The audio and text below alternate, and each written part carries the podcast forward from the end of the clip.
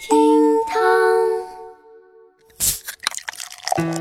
厅堂微博报给生活加点料。今天是四月二十三号，星期二，我是小雨，来看今日份厅堂微博报。微博二百一十三万人关注，休学创业四年，负债四十万。广西南宁的九零后小伙何安在大二的时候开始休学创业，但是因为对市场行情不了解等原因，四年来他负债四十万。二零一九年，他为了还债，开始当外卖员，每天工作超过十二个小时。他表示，想到债务啊，就不敢停下脚步。未来如果还有机会的话，会继续选择创业。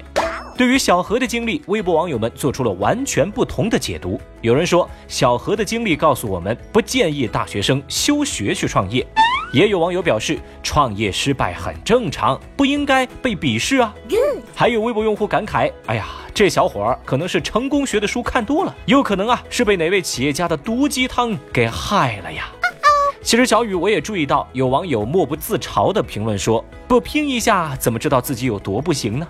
但是我想说，创业有风险，休学需谨慎。起码呢，这小伙儿敢拼敢闯，不是成天空想。微博一百九十三万人关注，大妈顺走公交车上防冻液。在吉林辽源，一位公交车司机发现自己车上的防冻液不见了。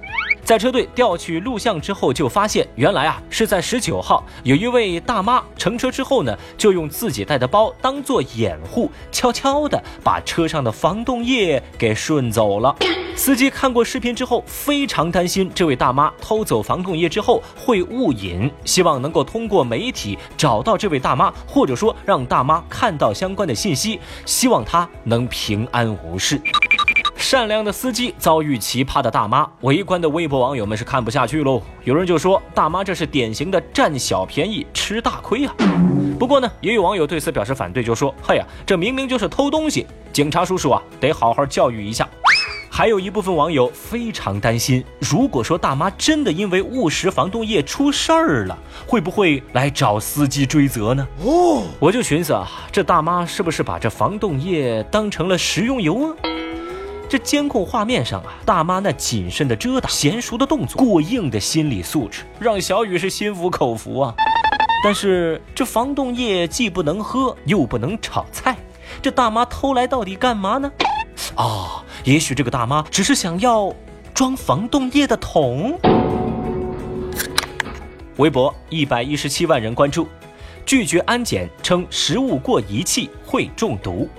最近，湖北武汉一女子乘坐地铁时拒绝安检，当安检人员要求她配合检查的时候，女子突然发难撒泼。她声称自己没有携带危险物品，由此拒绝接受安检，甚至呢打算硬闯安检口。当安检人员再次上前制止时，该女子甚至动手扇了安检员一耳光，并且大声的嘶吼说：“我这个包包里装的都是吃的，不能够过安检仪。如果吃了过安检仪的食物，就会中毒的。你们这些人赔不起。”之后啊，面对民警的调查，该女子表示自己是怕上班迟到，想尽快的进站，所以才不配合安检，没让自己随身带的包包过安检仪。目前，该女子被处以行政拘留五天的处罚。我的天哪，这位女子的行径把微博网友们吓得不轻啊！大家都在感慨说：“没文化真可怕。”也有网友评论：“大庭广众如此傲娇，送进牢里，无知当可笑。”叫着喊着急着上班啊！现在好了，旷工五天还包吃包住，哎，真是 no 做 no die，why you try 啊！微博九十七万人关注。花二十五万买车位，只能进不能出。济南的江先生花二十五万块买了一个车位，但是停车的时候发现，在墙上啊有一个消防栓顶着他的车门。车呢能停好在车位，但是门打不开，人呢根本就出不来。Oh no！因此呢，江先生要求开发商给他调换车位。不过呢，开发商表示，哦，换车位啊，可以啊，啊，你再交三万块给我。What？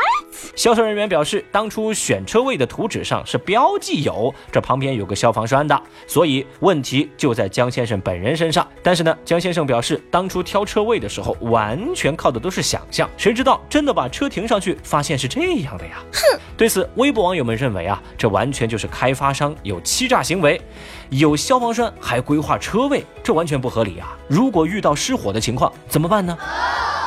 还有网友给江先生出主意说，您可以直接投诉，就说消防栓规划不合理，消防部门应该会通知物业去整改的。